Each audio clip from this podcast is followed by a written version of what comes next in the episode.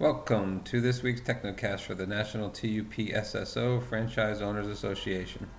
This is Joe Gall coming at you again with some peak observations and tips.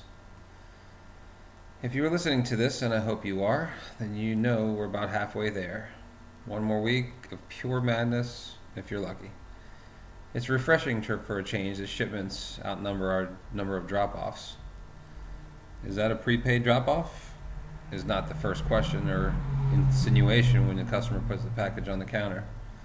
Yes, I'm finally going to go make money on this. Finally. And look, another paying customer right behind that one. And with the UPS delivery uncertainty this year, we have all been able to sell more airs much earlier than we used to. From today until the end of the next week, airs is becoming easier and easier sell for us and our associates. Right now, with our insane retail rate over 10 pounds, even grounds are tough sell. But think about your customers' alternatives. They're already in your store. They know what the post office is like this time of year. For some of them, that's why they're in your store in the first place.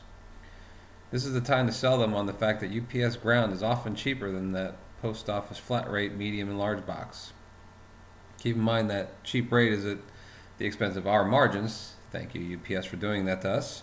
However, with that knowledge, you can persuade that customer to become a customer of yours in the future. Build that trust, make them feel that they're not a number. One of my favorite things to say to them is, um, You don't get service like this at the post office. And they know that. Uh, we get busy and we have more people on. They don't. Their lines just get longer. Another alternative for them, your customers, not to ship at all. They, you really think they're going to pick up their stuff and walk right back out? I don't think that's going to happen either.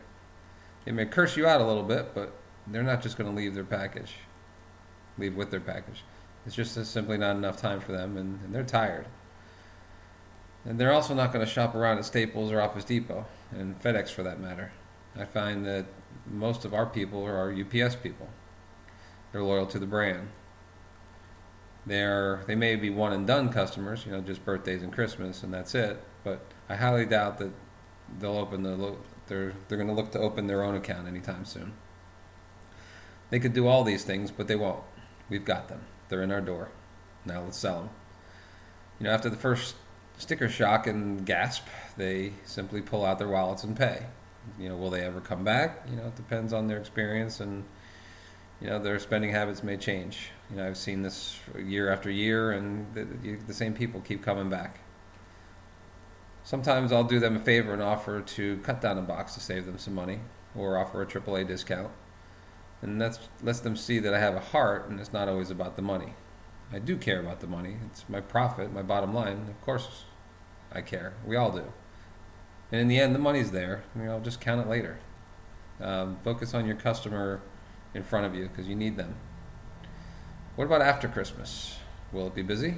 If UPS is 25% unexpected surge in online deliveries is any indication, I'm expecting a huge amount of drop offs this uh, the week after Christmas, more than ever before. The economy is better. People are spending more. You know, I'm in South Florida. The weather is awesome right now. There seems to be a lot more people here. There more tourism's up. The hotels are full. I think it's going to be crazy busy, and I hope I'm right. Now is also a good time to take notes on what is happening right in front of you as it's happening. You know, did you staff correctly? Do you have too many employees? Um, too few? Did you start them too early, or, or how new are they? Um, I, I have chosen not to overstaff this year, and in the several years before. Instead, I incentivize my staff and give out good bonuses to reward them for the few weeks of pure hell rather than hiring new people that will only make mistakes and get in the way. And in the end, you know, do those new people cost you money or save you money? Then you have to let them go, and I hate doing that anyway. Um, another thing, um, are you getting any coupons back? What did you advertise? Where did you advertise? Where are these coupons coming from? Uh, who's using the coupons? Are they new customers or are they existing customers? Are you keeping track? How much did you spend on advertising? Can you estimate a return on your advertising investment? Are you giving out bounce back coupons now? Um, do you have any print specials or mailbox specials, shredding specials for the new year? Well, if you're not, you should be. Now take a look at your extended hours right now. Um, a lot of people, right after Thanksgiving till right up to Christmas Eve, extended your hours. Are people coming in early to take advantage of that? Are you staying late? Are the I mean, how are they staying late? How long? You know, how long are they coming in right before closing? How much staff did you have to pay versus how much business you took in during those hours? Is it worth it? Another good one hits me hard is how tired are you? Are you tired as I am right now recording this? are you killing yourself? I do every year. I work eight to seven almost every day, mostly at the counter. You know, what the hell am I doing? I don't enjoy the holidays anymore. I don't spend much time with my family. I don't play much golf in September.